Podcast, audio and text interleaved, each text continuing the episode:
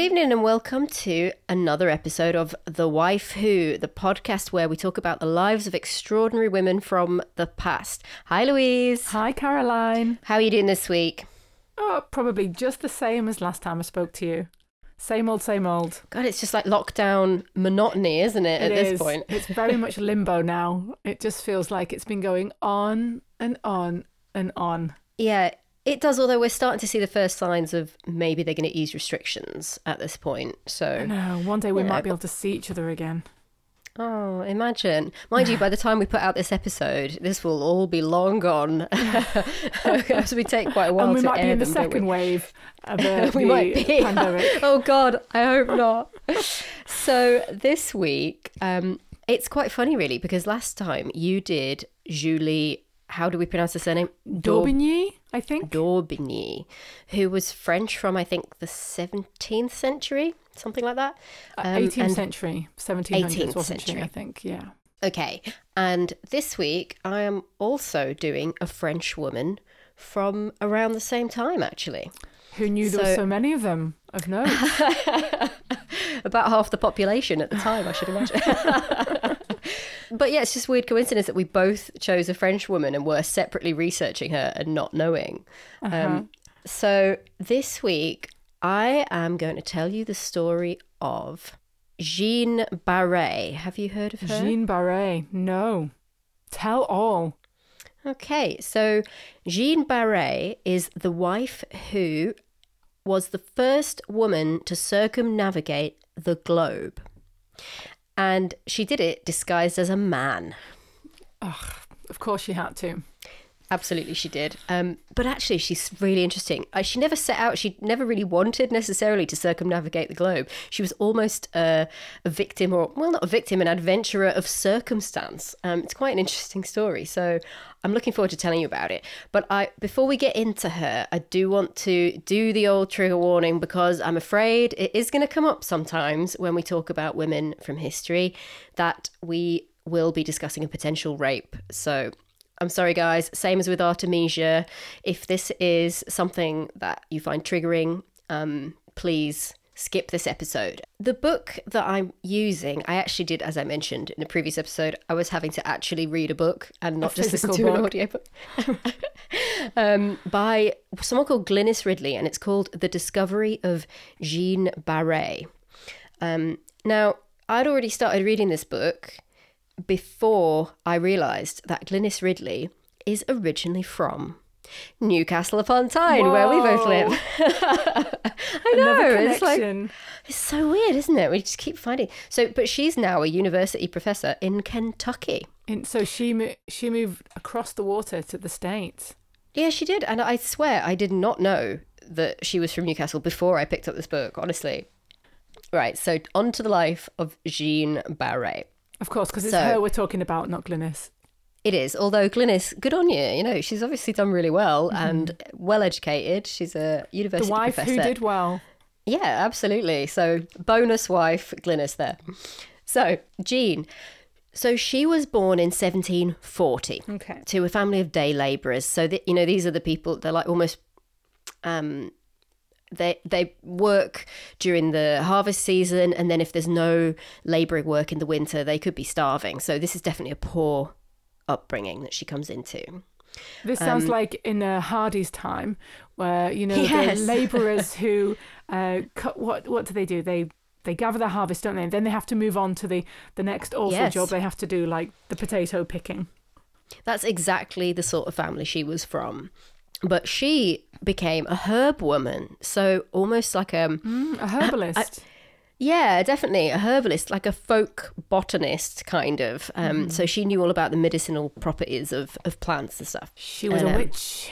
Well, does make you think, doesn't it? but there was quite a few of them around, and apparently they were genuinely quite revered because they were they were experts, they were authorities on plants, and they could do folk medicine. You know. I mean, for the record, people, I am a Chinese herbalist, so. I'm all for it, and I don't think she's a witch. I just wanted to like make that clear. I think you're a witch, Louise. okay.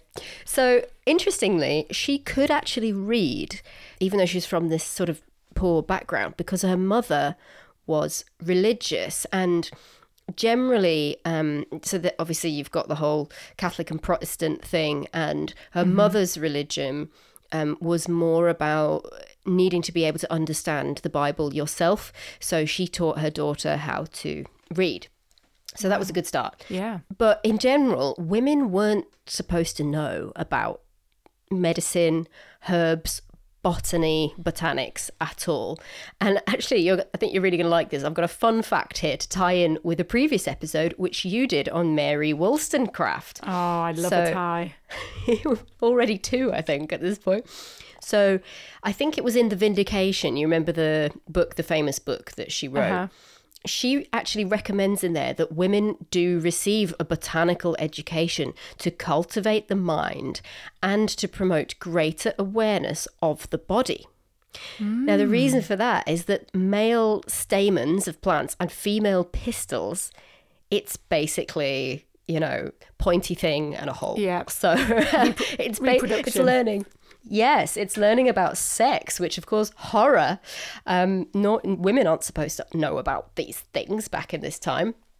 Um, so this is quite bold, and so Wollstonecraft said that Eve, even Eve, as in Adam and Eve, could have been saved from evil um, if she'd understood botanics, How interesting. because of course, yeah, she would have understood what was going on. Hmm. And there you go. So, our Jean, she's out in the fields one day having a look at some plants, and she comes across this man. And his name is Philibert Commerson. Now, I'm not I'm not going to do the French pronunciation the whole time because it's, Oh, it's going to wear thin. Commerson. I don't know. I don't know if that's right. I'm just Ah, going to call him Commerson because it's easier for my English Oh, it's so mouth to wrap around that. The son of a comma. Yes, Commerson. And this guy is a gentleman. So she looks at him and she can just tell that he's got some money, he's a man of connection. And it So turns he's out not that he's. covered in mud and he's wearing clothes that look clean. Yes, exactly so. He's probably got a starched collar and everything. Yeah. Um, he's a qualified doctor, but he's chosen to specialize in his passion, which is botanics, and he wants to become a botanist. So he's out doing a bit of research. And he's recently gotten married and he's moved to the area. So they get chatting, and obviously they have this in common. So they get on really well. And I mean, this sounds like something from a Thomas Hardy novel, Caroline. it does a Keep bit. going. You're right. It really does. It goes way beyond any Thomas Hardy novel that I've read, though. So uh, hang on in there. Um, so yeah, she so she's reading and not reading. You, you've distracted me with uh, thoughts of reading a Thomas Hardy. Because funnily enough, just before I came up to um, to record this with you. I was looking for a new audiobook because I've just finished listening to uh, King Solomon's Mines, which, by the way, is brilliant. It's such a great like adventure story. And the next book I've got lined up is Thomas Hardy's The Woodlanders, which I've never read or indeed listened No, to. No, I haven't read that one either. No, but it was like it was on sale ages ago for like two quid or something on there. So it's like, oh, I'll give that a try. But I've kind of been putting it off because Thomas Hardy's stories can be so depressing. Yeah. Anyway, so they get chatting and they bond, and apparently it's quite likely that he would have paid her to learn from her and asked her to be his teacher because these herb women were experts and a bit of an authority. I mean, she's only 20 at this point, but she still knows lots of stuff. Mm-hmm. So, as it turns out, this Commerson guy, he's a top guy. He's just come back from working on a new revision of a massively important encyclopedia with a guy who is known today as the father of taxonomy, Linnaeus, who is the basically he's the guy that invented the way that we name species and you'll you'll say genus X, Y, or Yes. Z. I know And exactly what you're talking about. Yes, and he- he's the one that invented that, and we still use that today. So he's been working with him. Wow. Yeah, and he's come come back and decided he wants to do more of this botany side of things. So she's impressed by him, but he's also kind of impressed with her. So they build up a good working relationship and they get to know each other a bit. Now, back at home, his wife shortly dies. Can you guess what his wife might die from?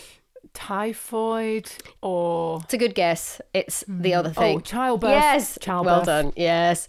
So the wife dies from childbirth, but his son does survive. Now, he needs some help because he's got a son and he's on his own in this new town where he hasn't been that long. And he asks if Jean would like to come and be his housekeeper. I bet he does. Yeah, I mean, he's, I think he's like tw- uh, 34 or something, and she's 22 at this point. Um, so, you know, eye candy, Would you be my au pair? Would you be my teacher? And would you be my lover? Well, I mean, she agrees, and it's not clear whether any, you know they actually were lovers before this, like while the wife is still alive. Um, but within a couple of years, she's pregnant, so But not, but not married. not married. Ooh, controversial. Exactly. You can imagine the local society in this little town is outraged. All the Um, gossip monkeys will just be giving it some. Yeah, they will. And get this the dead wife's brother is the parish priest. No. I know. So they are scandalized. So, of Well, course, particularly because she'll be looking after his nephew, right? yes. She's, the, she's effectively become the um, the outlaw uh, stepmom. Yeah, yeah, exactly. But like, I mean, she when she has this baby, she doesn't put his name on the birth certificate, but I think it's pretty clear that it's his because there's a few things. Apparently, what you're supposed to do at a time at this era is you're supposed to chuck out a pregnant servant to show your indignation. Um, what you're not supposed to do is run away to Paris with her. um, yeah. Uh, and the first baby, right? Tell me they didn't abandon the first baby. You know, the dead wife's baby, the nephew of the parish guy. I am so sorry to tell you. He gives the two year old baby to the parish priest on his way to Paris. So they've got everything in the carriage. He's got his mistress, Wow. who's pregnant, in And the he carriage. basically chucks out his firstborn. Yeah, on the way. Yeah, Ouch. nice work. Oh dear. Okay, so they arrive in Paris. Now, Paris is quite an exciting place to be at this time. It's Louis the Fifteenth time, um, which The Sun King. I, is he? Oh no. I think he's the one after. No, it's Louis the Fourteenth. Yeah, it's Louis the Fourteenth that's the Sun King. Yeah, exactly. Um, and at this point, Jean changes her name to Jean Bonnefoy from Jean Baret. He doesn't marry her, and he seems to be pretty indignant at the idea that he might. We've got a letter apparently from his brother-in-law um, and to his brother-in-law, where his brother-in-law is saying, you know, what are you going to do? Are you marrying this? And he's like, why the hell should I marry her? What on earth are you on about? And also keep your nose out. it's like that. Wow. Hmm. Uh, this guy's going down in my estimation now. Yeah, he's a bit of an interesting character. He, you know, you don't quite know where. I think he genuinely loved her and stuff, but he doesn't always make great decisions. I don't know. Uh, we'll and he see. didn't want to give her his name, No, he did not. even though she just took it. Right? She just took it. no, that Was wasn't that his her? surname. She made up a surname called Bonfoy. Bonfoy. Um, she just, she just makes one up. I think it means good Oh. faith. This surname. Okay. So she has the kid in Paris. It's a son. She doesn't name the father on the birth certificate. And what do you think they do with this kid? Well, I like to think that they, you know, nurture and love and bring the child up to be a progressive feminist man. Now, that is why I love you. But of course, what they actually do is they put the kid into the Paris Foundling Hospital. no. Uh, Yeah. Where tragically. So they, they abandon the child. Yeah, they do. And he dies within a few months, I'm sorry to say. Ouch. So, yeah, it's rough. Um, and actually, this there was a really interesting fact from the author here at this point that 60,000 babies were left in French doorways every year that decade. So, in the 1760s, every year, 60,000. 60,000. Yeah, and over a quarter of babies born at this time in Paris are thought to have been abandoned. A quarter. That's, I mean, wow. That's astronomical numbers, isn't it? Yeah. So to be fair, leaving him in a hospital kind of seems a lot better than just leaving him on a doorstep. Well, until you find out that he's died within a few months, anyway. So in Paris, Commerson, who of course is quite well connected, if you remember, he's hanging out with all the intellectuals around the royal court as well because of his links with this Linnaeus guy. And this is the time when the world is racing to find Australia because it's they haven't yet. So, but how do they know about it if they haven't found It's it? It's hypothetical at this point. Um, I I don't know. I, yeah, write in, guys. um, so this is when you've just had the Seven Year War between France and Britain to decide who's going to get the empire in India. And we, the Brits, have just got Canada too. So Britain is looking pretty smug about now, right? And France are pissed off. So Britain, Spain, and the Netherlands have all successfully done a one way trip around the world, which is called a circumnavigation. And France are a bit jealous, right? And they don't want to be left behind. So the king decides that they need to do one as well, just to prove that obviously we are just as advanced as the rest of Europe, if mm-hmm. not more Anything so. you can do, we can do better. Yes, keeping up with the Joneses, isn't it? Yeah. And they on because they're going to do this massive. It's going to be like a three-year trip. They also want to collect lots of exotic and exciting plants, maybe ones that could be commercially valuable that we can uh, plant back in in France and stuff. So of course they need a botanist, don't they? And well, we know a botanist, don't we? We we certainly do. hmm Now, Commerson, he's a top guy. He gets the job straight away. So he's going to go on a three year trip around the world. What about Jean? So, The true botanist, right? Yeah. She's the uh, she's the one with all the experience and the knowledge. exactly. And he does actually need an apprentice anyway, um, an assistant, because he's got a gammy leg. There's something wrong with his leg. Don't ask me the details, but it's something wrong with his leg that flares up and occasionally is really bad. He can't walk about. So he needs an assistant who can do all the the heavy lifting and all the wandering up the mountain down the mountains and stuff. So Yeah. they hatch this plan that they're gonna bring her along. Now, it is strictly illegal to bring women onto ships. The king himself has forbidden this, so it's a huge risk. Um, they'd be breaking the law. Was there some was there some kind of um not phobia, like uh, some kind of you know urban legend type thing that it was a it was a curse or bad Yeah. luck to bring a woman Yeah. on a boat? I yeah, I, I heard about that. uh, An ill omen if you bring a, Yeah. a woman on board.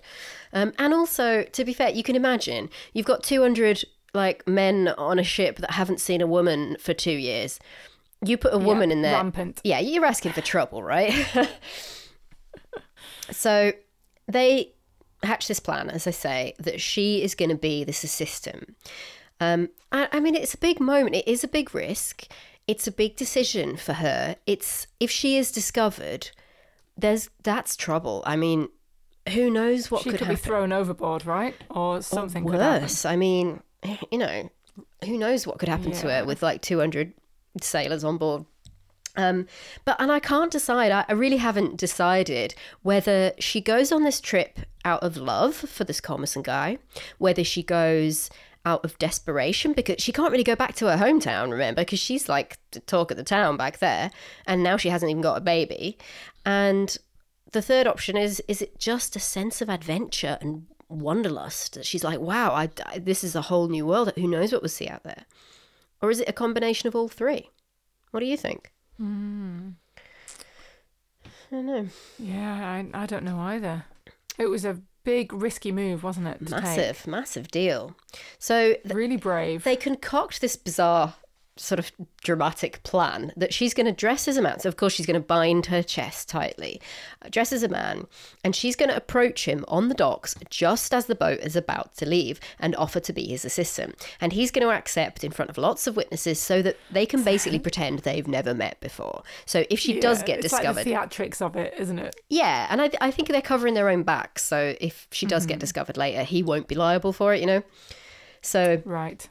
So they do this and they pull it off somehow. Um, oh, and the other thing before they leave as well, he does create a will to look after it in case he dies, which is quite nice. Um, Yeah, it is. yeah, I was surprised. Maybe he's not all that bad. Yeah. I mean, he did abandon both his children well, um, yeah, he did. and refused to marry her. Yeah, he But did. yeah, you know, I guess there's there's a few good things in there. I think he genuinely cared for her. I don't know. I don't know. Anyway, so this uh, voyage is actually two ships, and in total, there's 300 men across the two. And the ship that they're on is called the L'Etoile, and it's got 116 men on it. And This Okay. this is this is a big deal. This is going to be the first French ship to go all the way around the world. It's going to be out for three years. It's going to be a massive voyage of discovery and adventure. It's massive. So somehow they managed to land the captain's cabin for themselves, which is Whoa. yeah, it's pretty fortunate because it means she can It is pretty awesome. she can sleep in the same quarters as him, whereas normally Mm-hmm. she would have to sleep with the other servants in the hold, which is going to be awkward, right?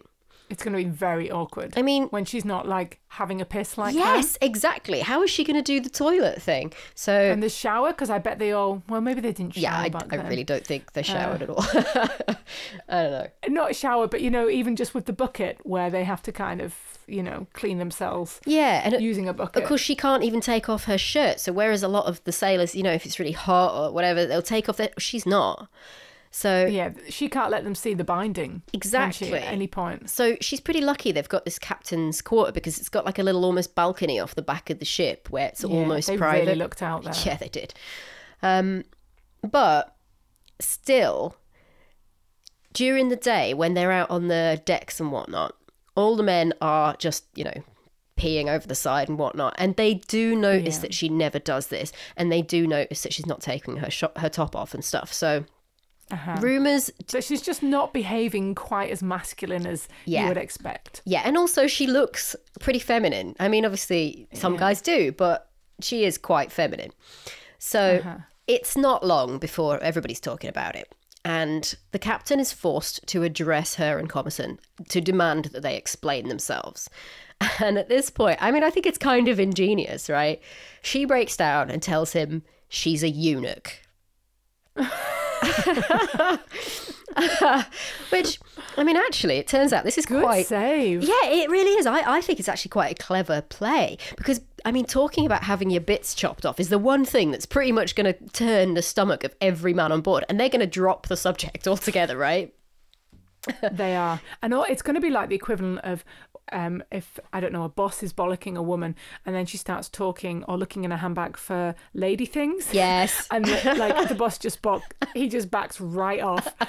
Yeah, like get your tampon out. Have to back Yeah. right off. Yeah. ah, so funny. It's the, it's playing the tampon card, Love but that. slightly different. we got to play things to our advantage, right? so it kind of works. And actually, the sailors pretty much leave her alone after that. So good work. Um, however, the captain says, Sorry, but you really do need to go and sleep in the hold with everybody else No. to pacify the crew because they don't like that you're in there and they think it's suspicious.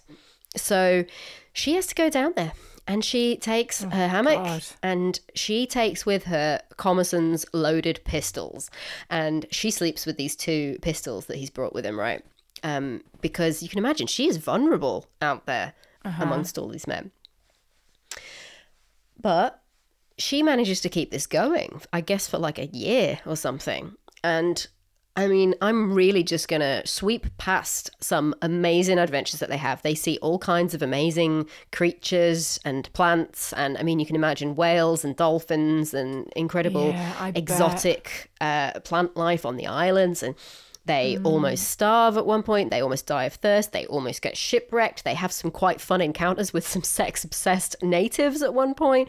So, yeah, for those of you that love a good old fashioned adventure story, I would totally recommend learning about this um, voyage because it is a really good read, uh, but there isn't really time to go into any of that. So, what I'm going to talk about is how she does actually get discovered.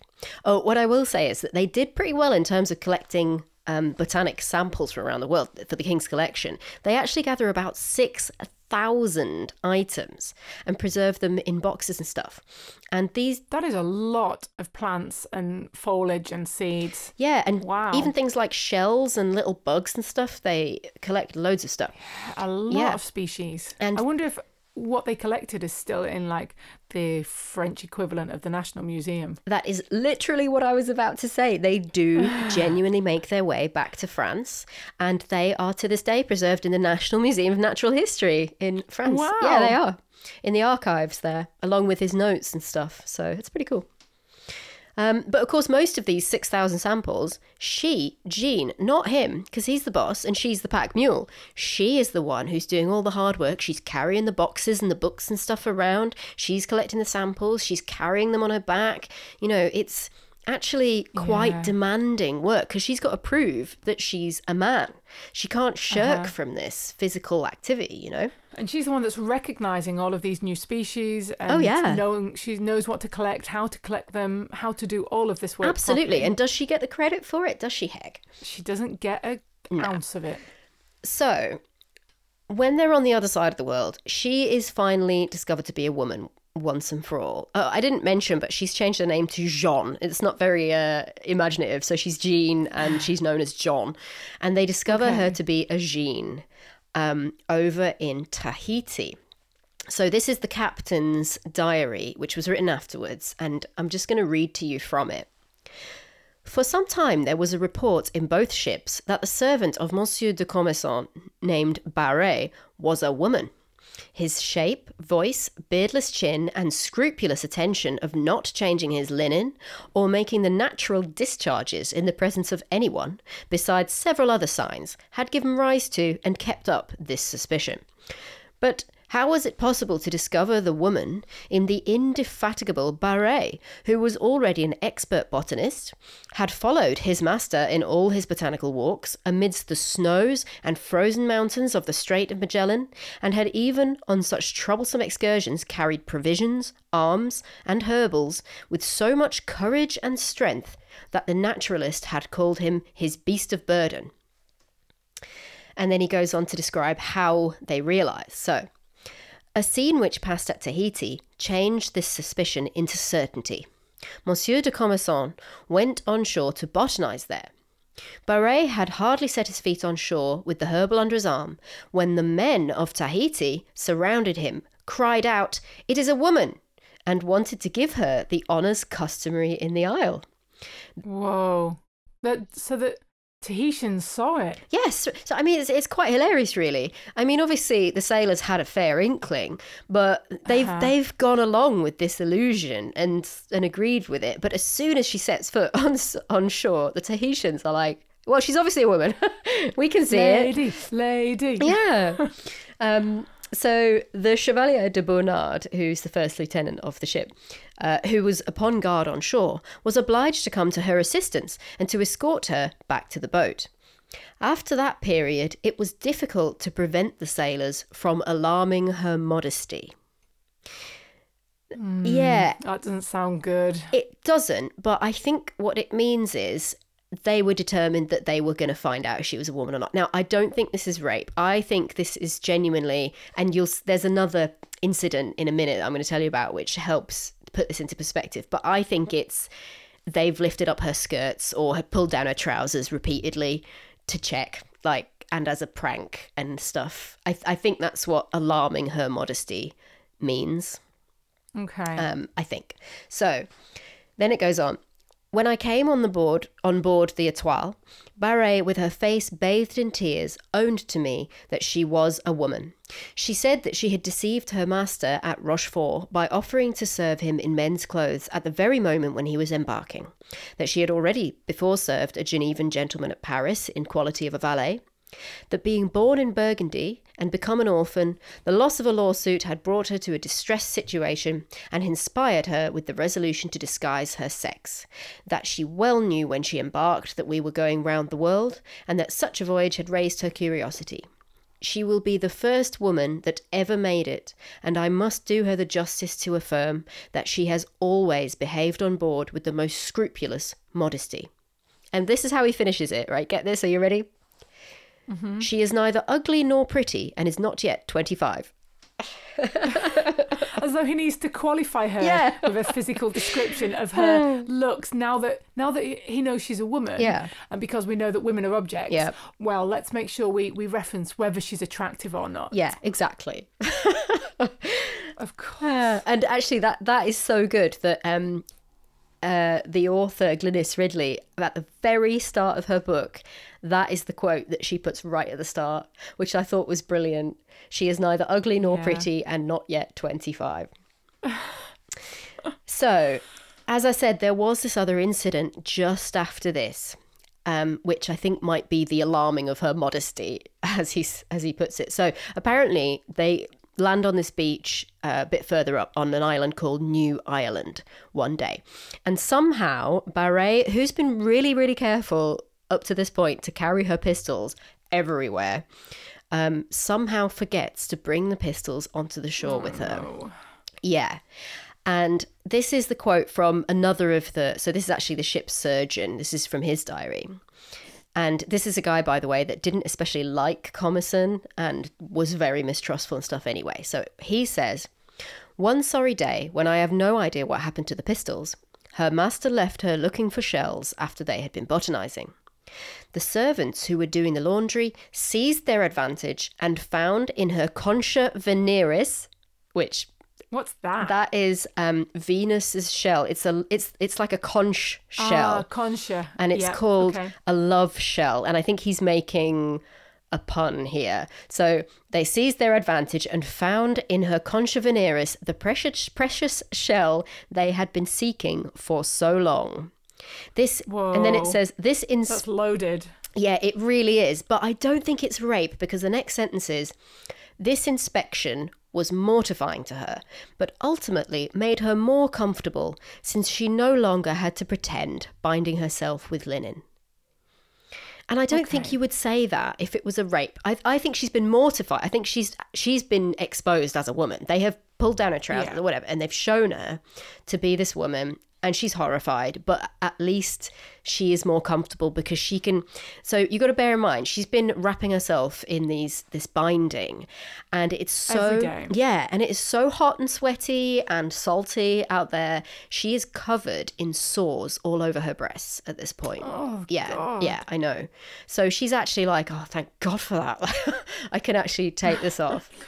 Now, at this point, the author of the book is absolutely adamant that Jean was raped at this point. She absolutely believes that to be the case. But honestly, I really can't see that. I don't know. The word, So Glynis, Glynis believes that yeah, she she, was she really does. And raped. apparently, other historians that have looked into this story generally agree that it wasn't a rape, that it's an inspection, that it's revealing, that it's it's about her modesty. But at no point does it really say anything to indicate evidence of an actual rape. And I feel like it would say that. I guess whatever she was violated, wasn't she? She absolutely was. Yeah. She was violated, whether she was penetrated or not. It was a violation. Absolutely. So and it would have been it was a- traumatic. It was a rape of, you know, of sorts. Um, yeah, I, I mean, obviously, we will never know. Um, but on balance, I don't think it was rape. Um, so they've gone most of the way around the world at this point and are starting to think about heading home, which is going to take a few more months. However, and this I think is one of the reasons that Glynis thinks that she was raped. Jean is pregnant. Okay. Oh, Yeah. So she's obviously Okay. Mm-hmm. had sex with somebody. But my my theory on this is right. Well, she's been exposed as a woman. Everyone knows it on board. Now her and Commerson are like, you know what? We've been waiting all this time because we didn't want to. What if I get pregnant and everyone thinks I'm a man? Like Jesus! But now that they all know she's a woman, it almost doesn't matter if she gets pregnant, does it? Because like it's fine. no, everyone knows. And I guess now she's allowed back in his quarters. Um, I can't remember if she was or not. I think she was because he wasn't very well. Oh, that's right. Yeah, his leg had flared up, so she was allowed to go back in and, and tend to him anyway. So Okay. that's I reckon that's why she was pregnant. Anyway, so at this point they've reached Mauritius, and it's hard to tell exactly how they pull this off. But basically, the captain I think throws a wobbler, I reckon, and somehow manages to palm off the unmarried pregnant couple onto the local administrative governor of Mauritius, and then he sails home without them. Okay. Because Mauritius is a French. Um, yes. Oh, re- what's it called? Well, it's, I mean, it's a French region, isn't it? Yeah. Um yeah, it's definitely it's it's administratively run by the French and the administrator, the governor or whatever the title is at the time is as it happens a botanist. So they're in luck because they've got a lot in common. They're everywhere. Yes. Yeah. But get this, his name is Pierre Poivre. Do you know what poivre means? Uh, Mm, I feel like I should, and I do, but It means pepper. So this guy's name yes, I was going to say it's a plant, isn't it's it? So it's Peter Pepper. pepper, And picked a pipe of pickled peppers. yes, so apparently this and the fun fact, this is literally who the Peter Piper picked a pepper, pick, pepper tongue twister was written about. This is actually the guy. Really? Yeah. The least Glynis tells me. Although when I googled it, well, when I Wikipedia'd it, I couldn't see anything straight away, but I didn't have enough time before this recording to look at it properly. So if anyone knows more about this, let us know. Was it the guy? Was it not the guy? But he's a botanist, and pepper was a really expensive, like important spice at the time, and he would collect it and trade it and stuff. So if it is him, surely it's the greatest example of nominative determinism of all time. and guys, if you're listening and you don't know what nominative determinism is, please, for the love of God, Google it immediately. You will have such a laugh. there are some great ones. It is perfect, but could it not be that it was named Pepper because of him? Oh, God, yeah. Oh, that would put it in such a less interesting light, though, wouldn't it? But yeah, that would make sense because of the Linnaean taxonomy, the way of naming things. If he discovered pepper, then I suppose, yeah, it could be. That would be disappointing. But it would be much better if it was the nominative determinism. Yes. That would be Please awesome. let it be that. Oh, be- I'm so disappointed that it might not be that. anyway, moving on. So they do obviously go and have the baby. Um, what do you think they do with the baby, Louise? Pop quiz. I think, unfortunately, I know him too well now. Um, I'd like to say they uh, was the baby a boy. It was a boy, yes. Okay, yeah, this guy can clearly only father sons. Um, but I'd like to think they raised the boy to be a um, open-minded, progressive Feminist. feminist. of a man. but I'm kind of thinking they abandoned this baby as well. Uh, yeah, they leave it with some guy out on a farm somewhere they've made friends with. They need to stop having children or abandoning them. They are really bad parents. Yeah, although to be fair, at this point, Commerson's gammy leg finally gets the better of him and he dies out there. So he couldn't have fathered it anyway. Oh, really? Yeah. Oh, so it wasn't his child. Uh, well, no, no, no. I mean, he couldn't have Oh, brought it up. Like, parented. yeah, yeah, Yeah, absolutely. I think it was Yeah. his child. That's just my personal view, but we'll never know, obviously. So now Commerson has died, and he's left Jean out there alone on the other side of the world with nothing to her name but 6,000 samples in boxes, right? What is she going to do? Well, sh- Well, she's going to have to find her way back to Paris, isn't she? yeah, but how? How could she possibly get the money that she? She can't claim anything from Commerson's will because she's on the other side of the world and she doesn't. She can't even contact anyone. She doesn't know what to do. So she does what we all would do in this situation. She gets a job as a barmaid. She meets a French naval officer and she marries him. and apparently, marrying the French naval officer means that she can get passage home on a tri- on a, a ship. Of course. I, I don't know whether this was a business arrangement or what, but she does actually stay with this guy when they get home. So I don't know. So, um, sh- at this point, it was no longer kind of forbidden for women to travel on boats. Do you think? By the it time she met the naval officer. but they reckon some palms were greased a little bit. So he was definitely allowed on, um, but it's not entirely clear how she managed to pull that off. I wonder if maybe she just dressed up as a man again. I mean, it didn't mention it in the book. but long story short, she gets home. She comes back. She claims some of the stuff from Commerson's will that she's owed. And with that money, Okay. they live together in a cozy country home in this guy's hometown. And you know what? That little cozy cottage must have seemed like paradise after three years on the salty ocean, getting sunburned with a your bound chest that's covered in Sores all over your breast. Yeah, can you imagine? You'd be like, thank God, even if it was an adventure. And so she gets home in about 17, 1774, I think, is when she gets home. And 10 years later, uh, it's 1785, Baret actually gets granted a pension of 200 livres a year from the Ministry of Marine.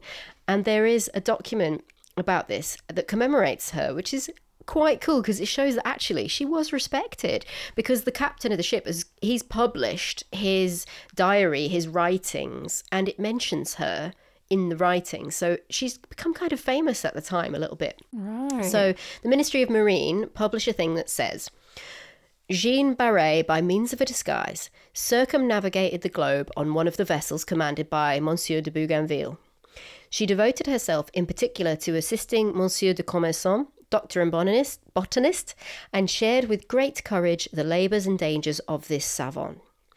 Her behaviour was exemplary, and Monsieur de Bougainville refers to it with all due credit. His lordship has been gracious enough to grant to this extraordinary woman a pension of 200 livres a year to be drawn from the fund for invalid servicemen, and this pension shall be payable from 1st of January 1785. So I think it's quite a big deal to pay that to a woman. And then in 1807, aged 67, she dies. Okay. Not of childbirth, obviously. No, not of childbirth. She seems to be pretty resilient when it comes to childbirth. I don't know. Did she ever have a child with her naval officer? I don't know. At least it's not mentioned in the book. I don't know. I was just wondering if she got rid of that one as well. But um, God, you hope not at that point. She's married and everything's like fine. you hope she's in a stable place to Yeah. yeah, hang on to the child. So she's come home and she's managed to do this one way all the way around the world trip known as circumnavigation.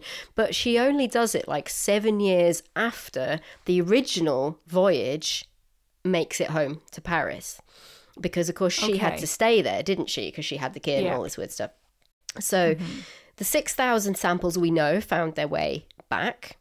Um, one of which, so because of this taxonomy and like naming all these new exciting plants and stuff, um, Commerson at the time named a bunch of new discoveries after like uh, he found this amazing purple, or probably she found this amazing purple flower called, which they named Bougainvillea after the captain Bougainville. And he named loads of stuff after crew members and like the king and like all these people that he knows. And he named one thing Although, to be fair, it has three species, or it, he thought it did. One thing after Jean, which he called the Baretia. Baretia.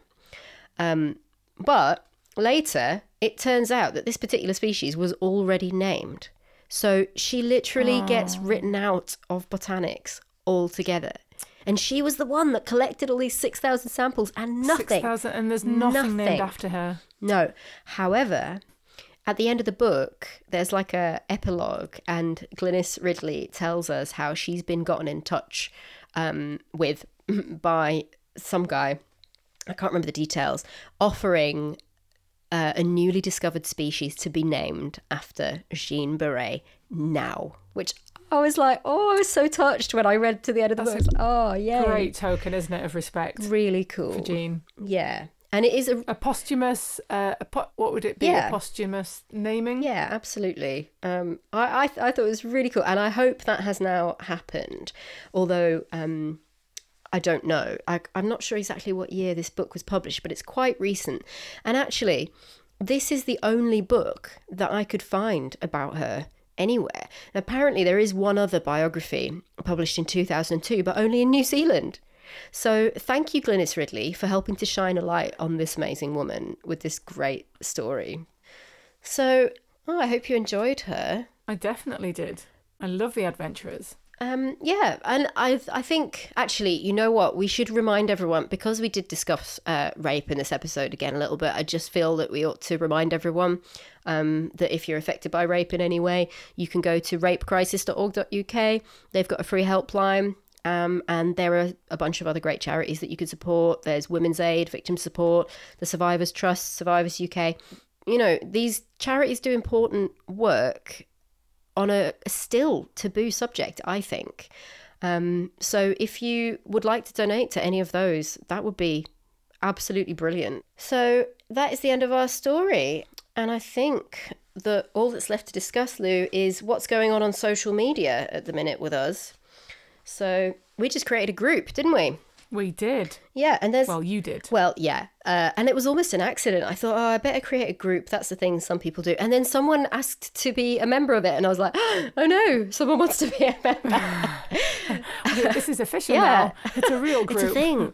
But I actually think it's a great thing um, because we can people you guys can chat to us there we will genuinely respond to any comments in there if you have suggestions for women that you would like us to talk about if you have any recommendations for books or films and of course there's no film about jean baret by the way not that i know of anyway um, or if you have any interesting stories that you'd like to share with us about women that would be great Then that's the place to do it. Definitely. Absolutely. Um, we are on Instagram as well. And I did actually uh, tweet something the other day, but I'm not planning on making a habit of that. um, so, on that note, I think we've come to the end of another Wyf Who episode. And that what a great one it was. Thank you. Yeah, well, I think we're going to have to start to move away from the French at this point. let's not. Okay. Let's not do any more French women for a little while. Let's pick somewhere um, else. Uh, Somewhere else. We've done quite a few Yeah. British though, haven't we? Maybe we need to find Yeah. some someone. Someone else somewhere in Europe or Yeah. somewhere. I mean, you managed to do um, Vietnam at one point. That was amazing.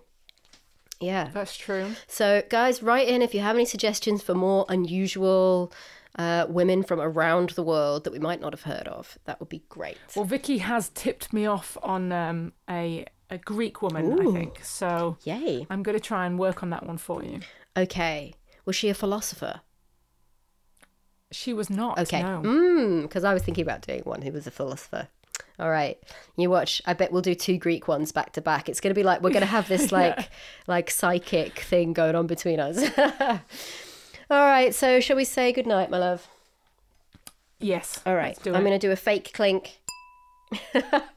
Oh, that was quite a good yeah, it was, wasn't it? I think it's because I'm holding the wine glass by the stem. Anyway, enough about technical wine. I'm going to go and top it up. Take care, my love. Good night. Everybody. bye bye. Good night.